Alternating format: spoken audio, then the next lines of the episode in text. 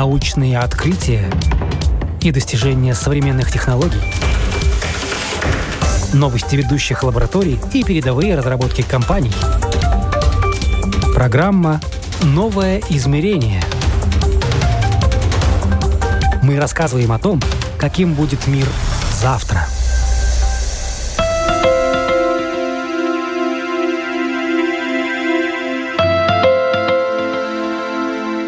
Молодой, перспективный, талантливый, представитель продвинутой молодежи и авиатор в четвертом поколении. Его карьеру и профессиональную судьбу определило детское хобби – авиамоделизм. Сегодня он эксперт в сфере коммерческого использования дронов и где только не побывал благодаря профессии – от Узбекистана до непроходимых джунглей Индонезии. С вами я, Яна Ермакова, это программа «Простыми словами», и сегодня говорим о том, как формируется индустрия дронов, легко ли выпустить на рынок новый беспилотный летательный аппарат? И какое применение в будущем могут получить крылатые помощники человека.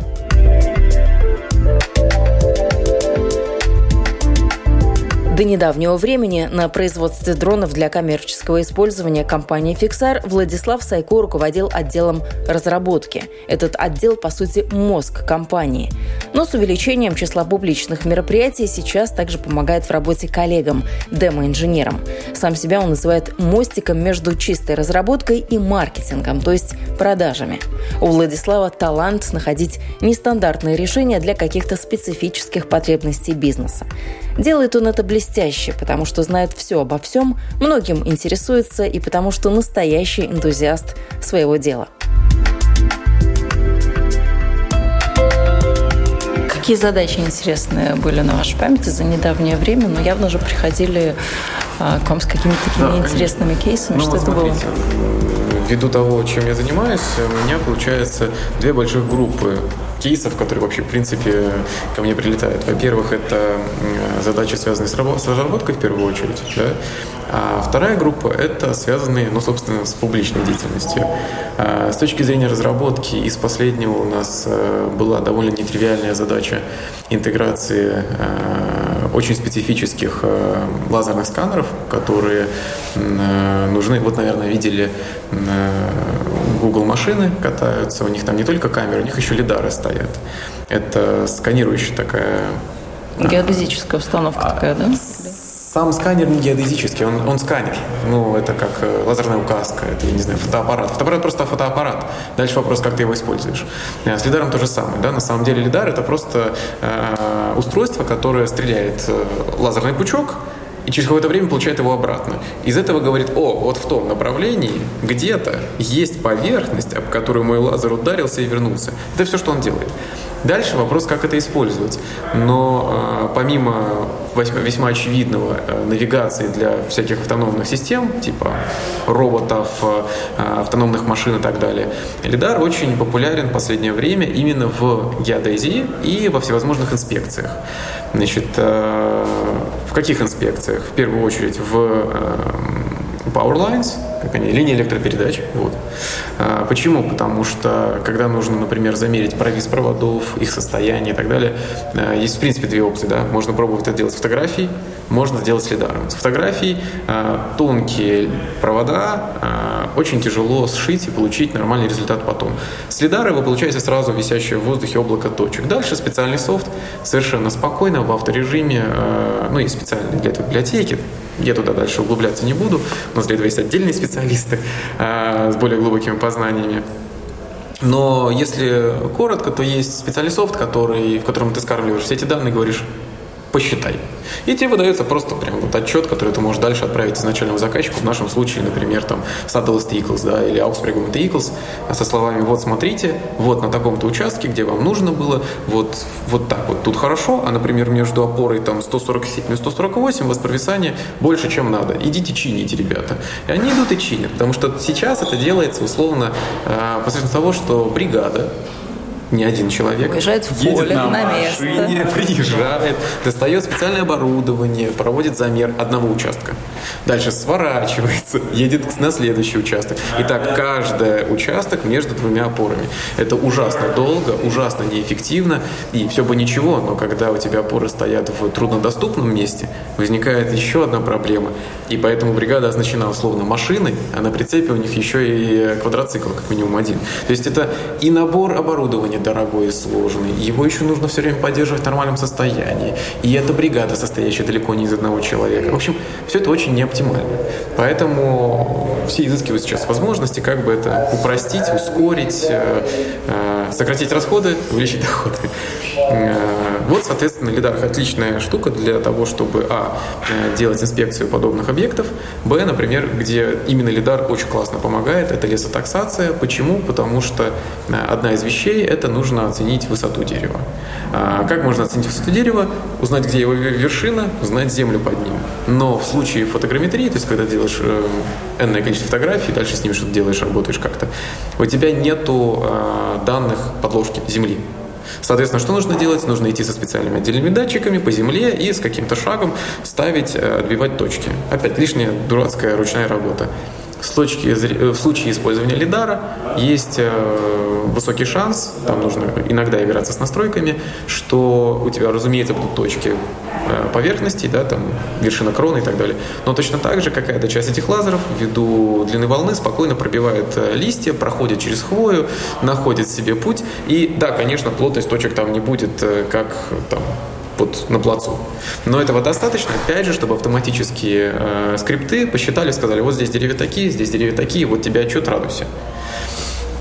Вот. А с точки зрения, э, это вот касательно интеграции. Вот мы, соответственно, э, с нашими партнерами из Швейцарии, компанией Топодрон, э, проинтегрировали их э, лидар, э, провели испытательные полеты здесь, в Латвии, э, они дали фидбэк по качеству собранных данных, ну и дальше плавно перетекаем в мою работу как более публичной личности. Тут вот мы, собственно, с этим конкретным бортом, с этой конкретной полезной нагрузкой поехали в Индонезию. И в условиях очень плотных джунглей облетывали объект конечного клиента площадью порядка 80 квадратных километров. То есть э, тут вступает в э, работу уже преимущество фиксара, который может лететь быстро, э, может лететь, причем ну, приемлемо быстро, потому что с лидаром проблема, если летишь слишком быстро, то данные становятся... Успевает ли он фиксировать? Все верно. Ну, вот. А, так вот мы в этой золотой середине а, мы, соответственно, можем достаточно быстро лететь, закрывать большие площади. То есть, когда тебе нужно футбольное поле, ну, конечно, проще взять, вообще, может, с рукой с этим лидаром пройтись. Вот реально взять в руку, пройтись и получить нужные данные. Но когда это, простите, 80 квадратных километров, причем это джунгли, где, ну, не пройти, и Toyota Hilux периодически встревает, то, ну, конечно, дрон — это единственное решение. Вот, так что вот так. Сейчас мы готовимся, у нас э, демонстрационные полеты в Узбекистане. У меня сложилось впечатление, что вы специалист по всем, которые только есть, датчиком, сканером, лазером. Ну, это вот насмотренность это, именно от проблемы здесь, что в каждой проблеме есть что-то такое, что нужно прям прочитать, освоить, посмотреть, как и, это работает. И это тоже, э, тут скорее, эм, наверное, играет на руку, но потом в результате это также и негативная сторона. Это то, что я пришел условно в дроны как авиамоделист, то есть э, я пришел с того направления. А особенность ну, настоящего авиамоделизма, когда ты не просто рулишь, да, а ты именно вот считаешь себя, что ты в тусовке, то ты же не только летаешь там на самолетике, на дрончике, на вертолетике, а ты его ну, как минимум собираешь, чаще всего все-таки что-то хотя бы делаешь еще и сам. Э, ты понимаешь, что просто порулить не канает, тебе нужно э, изучить, собственно, конструкцию, проблематику и так далее, чтобы потом иметь возможность легко, быстро, если что, в полях починиться, перенастроиться и так далее. Э, за счет этого у тебя очень широкий спектр знаний, но чаще всего э, нету какой-то конкретной ниши, в которой ты прямо эксперт высшего класса. Поэтому, собственно, э, вот я, я больше такой солдат-универсал, но со всеми из этого вытекающими и негативными сторонами тоже, потому что, ну, скажем, что-нибудь более сложное от А до Я я сделать не могу просто ввиду нехватки знаний. Благо, я еще не очень старый, я могу это довольно быстро освоить, но есть вещи, которые просто даются сложнее, поэтому, слава богу, у нас есть специалисты, которые могут эти вопросы закрыть. А авиамоделирование в какой момент в вашей жизни появилось? Потому что, ну, вроде это не самое такое очевидное для молодого человека увлечение, занятие, там, мне футбол, как раз хоккей. Мне как раз казалось, что это в классический э, триатлон входит. Ну, я надеялся так, по крайней мере. Э, ну, смотрите, у меня получается так, что э, я э, в авиации в четвертом поколении. У меня начиная с прадеда. То есть тут как бы почти что вариантов не было. Кем был прадедушка? А, прадедушка был а, пилотом морской полярной авиации. Он был в первом наборе первой же школы такого типа а, авиаторной в Советском Союзе. И дальше он был среди первых инструкторов, а, созданной в Риге а, Ркига. Вот. Дедушка, соответственно, был бортмехаником, а, папа был радистом, сейчас работает в бизнес-авиации. А со второй стороны, это со стороны, условно, папы, а со второй стороны у меня э, авиаконструктор. То есть у меня просто вариантов не было. А, но э, на самом деле я, наверное, в классе шестом или седьмом, совершенно э, рандомная история, у нас закончился урок труда, в конце урока оставалось время, преподаватель понимал, что делать нечего, отпустить сумасшедших пацанов раньше перемен перемены нельзя, потому что ему потом прилетит от руководства. Он сказал, давайте устроим соревнования по бумажным самолетикам. Ну окей, что-то позагибали из бумажек, что-то покидали, у меня получилось неплохо. Ко мне подошел одноклассник, сказал, я вот занимаюсь в кружке, может быть, тебе тоже интересно? Сказал, ну давай схожу. А, ну и вот уже 14 лет.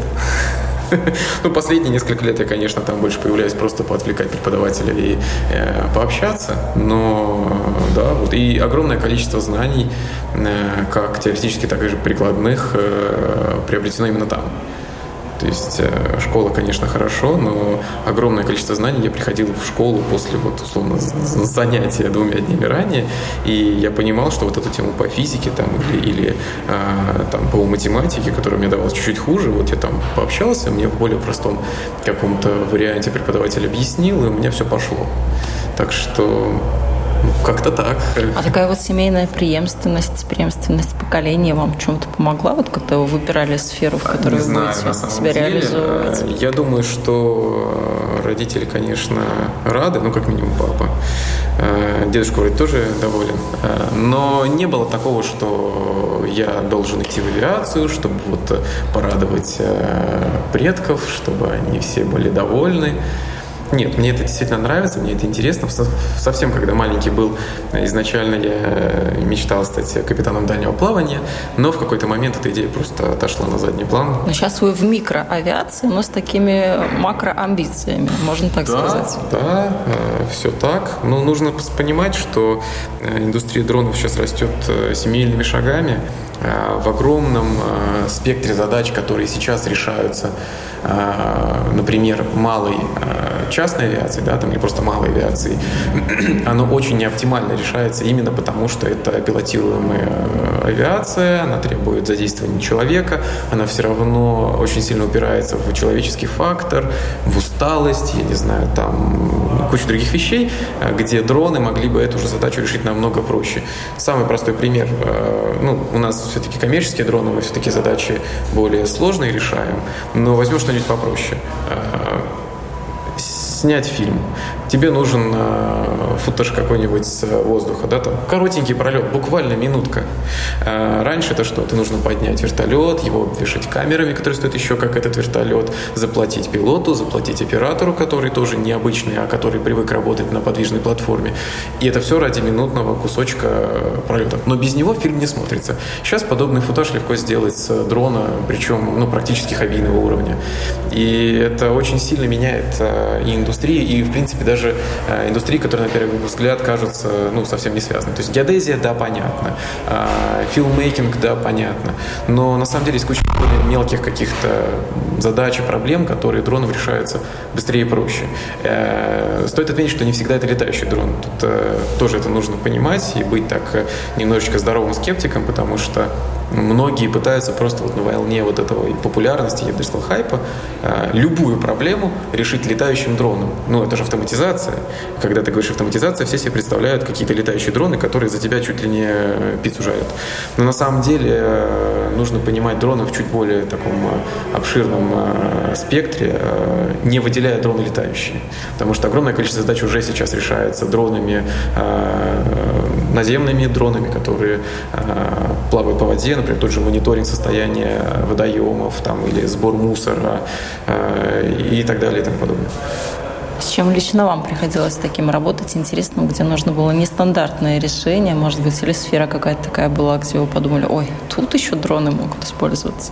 Или как-то вы так придумали, а, что можно с этим дроном сделать? Вы знаете, я бы сказал, что все те сферы, в которые Фиксар э, вошел или пытается войти, они все достаточно лежат на поверхности. Мы тут в большей степени пытаемся э, процессы, ну, как бы так сказать, оптимизировать и упростить, потому что э, огромное количество дронов, на которые ты смотришь, у тебя идея, мысль возникает, боже, какая классная конструкция, какая она, ну, как бы так, изящная. Но потом ты смотришь на нее и понимаешь, да, она классная она смотрится круто. Для демо она смотрится круто. На выставке она привлекает, ну, все подойдут, посмотрят.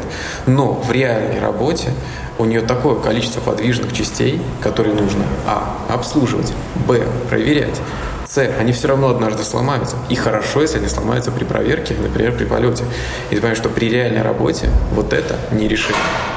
Да? Ну, э, никто не будет покупать для того, чтобы просто заколачивать гвозди, э, молоток, там, ну, не знаю, с золотым, э, с золотой головой, там, и, там, не знаю, с ручкой резиновой, правильно? Потому что резиновая ручка гнется, а золото помягче стали будет, правильно? Вы берете инструмент, и в данном случае фиксар это тоже в большей степени инструмент, нежели дрон как дрон, потому что мы именно поэтому, например, э, я так понимаю, даже не особо продаем дрон без ничего, потому что полет ради полета, ну, купите игрушку лучше тогда. Да? А у нас все-таки подход, что это инструмент, которым ты работаешь, которым ты зарабатываешь деньги. Но нет ничего невозможного ну, в таком нет, варианте? Или есть? А, есть варианты, ну, которые... у, нас есть, у нас есть какие-то технические ограничения, тех, так, как это лед, летно-технические характеристики, да, время полета, скорость полета, абсолютный потолок, например, э, там масса полезной нагрузки, которую мы можем взять на борт. Э, ну, ограничения только эти. Потому что, в принципе, все, что нужно куда-то передвинуть или, или двигать в процессе использования, вот даже фотокамеры или лидар, да, э, они же работают. Их нужно просто перемещать. Вот. Э, это все, пожалуйста, без проблем. Ну, сказали, что вы не только сейчас разработчик, но еще и такой человек от маркетинга, от того человека, кто, может быть, видит какие-то выставки, много читает, много общается. О чем э, на выставках сейчас говорят? О чем говорят гуру технологического прогресса? Прогресса, развития? Давайте тогда разделим гуру технологического прогресса и, собственно, основную дронотусовку. Мир а, дрон... разные разговоры? Ну, на самом деле, да. А, значит, мир дронов сейчас находится в фазе, в которой находилась или будет находиться в будущем любая ну, создающаяся индустрия. Это все-таки не ниша, это именно полноценная индустрия со своими специалистами, со своими отдельными какими-то правилами, особенностями, проблемами и решениями. Так вот, э, если посмотреть на историю автомобилестроения, сначала построили самобеговую повозку, потом их стало две, потом их стало десять, потом вдруг их стало сто, сбили первого человека и сказали, так, все, никаких самобеговых повозок. Все, все напрочь запретили, а потом начали медленно-медленно думать, как это снова разрешить. Вот мы сейчас находимся в фазе, когда, то есть когда я был, э, только начинал заниматься авиамодельками, я летал на своем радиоуправляемом планере прямо э, на стадионе рядом со своим многоэтажным домом. Да? А, если я сейчас подобное сделаю, меня, ну, я не успею еще сесть, меня уже загребут. Ну, вот, вот именно так. А, так вот, пока я был помладше, пока дронов именно популярно не было, не было DJI гигантского производителя, что ты просто приходишь из полки покупаешь. То есть э, был более высокий порог вхождения, да, тебе нужно было что-то сделать, чтобы полететь. А, нас не трогали, потому что нас было мало. Как только нас стало много, пришли э, любители ну, совсем низкого уровня, без наездов и оскорблений. Просто это люди, которые, э, ну, как бы так сказать, не прошли школу жизни авиамоделиста. Э, ну, в общем, это люди, которые просто пришли в магазин, и как ты покупаешь себе телефон, купили дрон. Такие, о, у меня есть дрон, значит, я могу летать. Но то, что ты можешь летать, не значит, что стоит летать здесь, там или вот сейчас. А, объяснить это сложно. И э, очень сильно сразу из-за того, что стало нас больше, намного ниже стал средний уровень понимания, что стоит делать, а что не стоит. Поэтому что случилось, вполне очевидно, правильно, вполне очевидно, пришла, пришло управление гражданской авиации и сказало, так, ребятки, все на землю, и сейчас мы будем думать, как вообще хоть кому-либо из вас разрешить полетать. У меня товарищ, э, тоже авиамоделист, они лет, наверное, 7-8 назад делали в качестве промо, у них было сотрудничество с ЛМТ, и они делали рекламу, где прямо в центре Старой Риги, по-моему, то ли на Ратушной площади, то ли, то ли на Домской, э, они на, летали на радиоуправляемых людях. Они из пенопласта сделали там, в форме человека такую конструкцию и летали. Там была реклама, что-то по типу «Mums ir tik ātrs internets, ka pa cilvēku lido». Ну, что-то такое. Я сейчас не вспомню уже, но, опять же, вот тогда они просто пришли и просто полетали. Все были счастливы, все довольны. Были какие-то базовые, ну, чисто очевидные э, меры предосторожности сделаны. Там, разумеется, отцепили зону, разумеется, всех предупредили, разумеется, ставили какие-то люди, говорили, осторожно, пожалуйста, пока не выходите на площадь.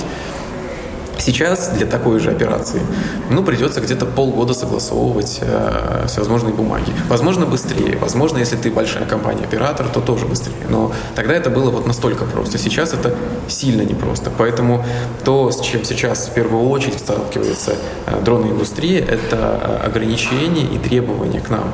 И сейчас э, ЯС, это европейский управляющий по, э, ну, институция по управлению э, авиацией, вводит еще новые требования, которые в принципе упростят существование э, компаний по типу Fixar, то есть у которых нормальный продукт, у которых э, нормальная сопроводительная документация, у которых э, там, ну, я не знаю, нормально заполнен э, хотя бы риск ассессмент, то есть проведены исследования, что произойдет с дроном в случае если. Но очень сильно поднимается порог для, например, э, новоявов. То есть вот э, я завтра скажу, захочу я построить свой собственный дрон, уйду куда-нибудь к себе в квартиру, сяду, построю и захочу его продавать. И я э, встречусь с просто непреодолимой стеной. То есть порог вхождения очень сильно растет. И для тех, кто уже в поезде, тем это только лучше, разумеется. Те, кто только-только думают, тем это сильно сложнее станет. Вот. А на технической стороне, ну, то есть, скажем, гуру индустрии. А, скажем так, я был на а, саммит, не саммит, форум, не форум, а именно авиационный, да, где были представители авиакомпаний, то есть он больше такой э, от, от э, мира большой авиации. Там все, конечно, э, как один говорят, то есть у них сейчас самая главная мантра – это э, зеленая энергия, вот мы к 30 году вообще добьемся э, нулевого карбонового следа. Это все, конечно, звучит, э, ну, откровенно говоря, смешно, пока что, по крайней мере, потому что первый производитель электросамолетов, обещавший выпустить свой самолет по-моему, у них в 2020 году должен уже был будет летать то ли последний прототип и дальше сразу серия, то ли уже первый серийный. Вот до сих пор они его еще не просертифицировали. Обещанная полезная нагрузка на данный момент уже уменьшена в два раза. Потому что сюрприз, они рассчитывали, что к 2020 или там, 2022 году появятся новые крутые батарейки, а они почему-то не появились. С химией и физикой почему-то соревноваться проблематично оказывается. Вот, то есть э, я не верю в 30-е годы полностью электрические Боинги и Airbus. Конечно, в этом направлении. Но там не идет о Боингах и Airbus речь, а более маленькая конечно, авиация. Конечно, но... На 16-9 мест. Да, но какая авиация больше загрязняет, например, среду, как вы думаете? Э, коммерческие Кстати, о частных полетах тоже идет речь, о том, что это тоже очень большая статья такого загрязнения. Да, но все равно э, штатные ежедневные перелеты более крупных Э, авиатранспортов, э, они все-таки ну, больше процент составляют. Соответственно, о каком абсолютном нулевом карбоновом следе можно говорить, если мы не можем добиться того, что даже в малой авиации переход на электричество будет иметь хоть какой-то смысл. То есть они, вот, вот эти же ребята, я просто вот сейчас конкретно из головы вылетело название компании, они обещали условный запас хода там 500 миль. Сейчас снизили уже там до 150-200. Да, для короткого перелета, окей, проблем нет, но вы в два раза снизили. А, вы обещали там условно, там, по 2 тонны полезной нагрузки. Сейчас вы сказали тонны и не граммом больше. И это, и это как бы, считайте, лидер. так что до этого нам еще далеко. А в дрон-индустрии народ сейчас идет к, ну, в первую очередь, разумеется, к активному obstacle avoidance, то есть когда на борту имеется а, целый комплекс а, сенсоров, датчиков и каких-то а, калькуляционных устройств, которые на основании этих датчиков принимают решение, что сделать, чтобы все-таки ни во что и ни в кого не впилиться, потому что, возвращаясь к запретности, безопасность на данный момент является задачей номер один, потому что любая катастрофа, которая будет происходить с участием дрона, будет отодвигать нас от нормального нормального, серийного, штатного их применения. Вот. А, что еще в дронах сейчас? А, ну и э, основное, собственно, это тоже завязано на регуляторов и на безопасность, это введение в эксплуатацию всевозможных UTM-систем, это единые системы менеджмента, управления, ну или хотя бы мониторинга дронов.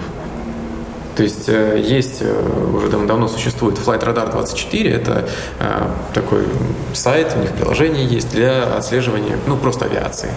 И какие-то более крупные дроны там тоже видны, если они как бы с этим согласны. Серьезно? Даже да, дроны да, там да, есть? Да, да. Никогда не видел. Там, например, над Ламашем проводили испытания, опять же, я сейчас не вспомню, что был за дрон, можно поднять. Э, видно было, что испытание, потому что там прям по треку видно, что они там сначала очень много кругов нарезали, потом переместили, словно на 2 километра опять круги нарезали. То есть видно, они либо э, продолжительность полета тестировали, либо просто на износ, не знаю. Но да, его видно. То есть более крупные дроны, которые не военного назначения, ну, потому что военного назначения ты все равно не увидишь, они со всеми ретрансляторами отключенными летают. А более такие гражданские решения, да, их видно. А, у DJI, я так понимаю, есть своя собственная экосистема для того, чтобы отслеживать только дроны DJI, поэтому, ну, серьезный вопрос, зачем оно нужно. Конечно, дроны DJI сейчас превалируют на рынке, особенно э, любительском, но это значит, что любой, кто сделал дрон на коленке, э, на, в их системе виден не будет просто априори. Э, и тут как бы не случилось, э, как с оружием, когда скажут, а знаете что, а вот как бы дроны с полки, пожалуйста, покупайте, а любой дрон дрон, который вы хотите сделать сами, пожалуйста, получите-ка на это разрешение, на создание дрона. Посмотрим, что с этим будет. Надеюсь, что такого не случится, потому что тогда случится очень мощный отток э, энтузиастов. В принципе, это все равно когда-то случится, э, но хотелось бы, чтобы случилось как можно позже. Потому что будет мощный отток энтузиастов, останутся только люди от бизнеса, люди от... Э, ну, то есть это, это, станет полноценной, серьезной, устоявшейся индустрией. А на энтузиастах сейчас что держится вот в этой такой микро а, авиаиндустрии? А, как бы так сказать, э, любая компания, которая меньше, там, не знаю, пяти лет. То есть э, в чем одновременно преимущество и негативная сторона таких э, сотрудников, как я, да, возвращаясь к тому, что я могу сделать всего, но по чуть-чуть. А вы тоже энтузиаст. Да, сейчас с этим понятием определимся. Конечно, да. да. А, то есть, э, вот, ну, моделист априори энтузиаст. А, иначе бы он этим не занимался. Это же хобби все-таки, да, никого нельзя заставить заниматься. Чем, кстати, спорт отличается от э, любого технического спорта. Потому что если тебе не нравится бокс, вот, вот, вот ненавижу, тебя все равно заставят бить грушу, и ты ну, подкачаешься со временем. В техническом, если тебе не нравится, ты будешь сидеть и ковырять материал ножиком, и никогда в жизни ничего не сделаешь. Просто попортишь материал, нервы преподавателю, а результата не будет. Вот, поэтому те, кто ну, действительно моделисты, это только энтузиасты. А, так вот, на энтузиастах держатся все стартапы. Потому что только люди с горящими, как у сумасшедших, глазами, люди, готовые работать по 10, 12, 14, 16 часов в сутки, порой даже больше, э, люди, которые, если уперлись в то, что что-то не знают, а пойдут, это быстренько тяпа-ляпа изучат и хотя бы на каком-то там примитивном уровне все равно сделают, потому что в нормальной компании ты этого не знаешь, ты этого не знаешь, потому что не должен. Есть человек, который это знать должен. Ты идешь к нему, пишешь запрос, он говорит, хорошо, я ваш запрос рассмотрю в течение месяца, и задачу, которую по факту можно было бы решить силами двух-трех человек там, за день, за неделю, решается отделом в 50 человек за полгода. И это будет неплохой результат, если оно решится. Э, но да, если это сделать отдел в 50 человек, на выхлопе вы получите продукт. Если это сделать 2,5 э, моделиста, то это, скорее всего, будет какой-то такой MVP, э, это будет прототип, прототип который ну, серийно не сделаешь. И даже этим же конкретным двум-трем людям повторить его еще раз потребуется почти что столько же работы. У них какие-то наработки, конечно, останутся, но они идут вот по принципу э, э, как-то выжженной земли. То есть э, за собой ничего не оставляя, потому что иначе этот же процесс становится просто дольше. То есть любая документация, более-менее адекватная, она требует времени и требует ресурсов. Так что я бы сказал, что пока еще э, дрон-индустрия не сформировалась до конца, можно считать, что все новоприбывшие в индустрию и всевозможные новые э, решения, технологии, это все на энтузиастах держится, иначе никак. Потому что это все настолько ну, на грани окупаемости в основном, что люди от нормального бизнеса туда не придут. Они придут, когда индустрия сформируется. Соответственно, чтобы эта индустрия дожила до момента, когда она сформируется, что энтузиасты. Напомню, Владислав Сайко, руководитель отдела разработки компании «Фиксар», был гостем сегодняшнего выпуска программы «Новое измерение». На этом мы не прощаемся. Владиславу еще есть о чем рассказать, и мы обязательно дадим ему это сделать в одном из следующих выпусков. Ну а на этом на сегодня все. С вами была я, Яна Ермакова. Всего доброго и до новых встреч.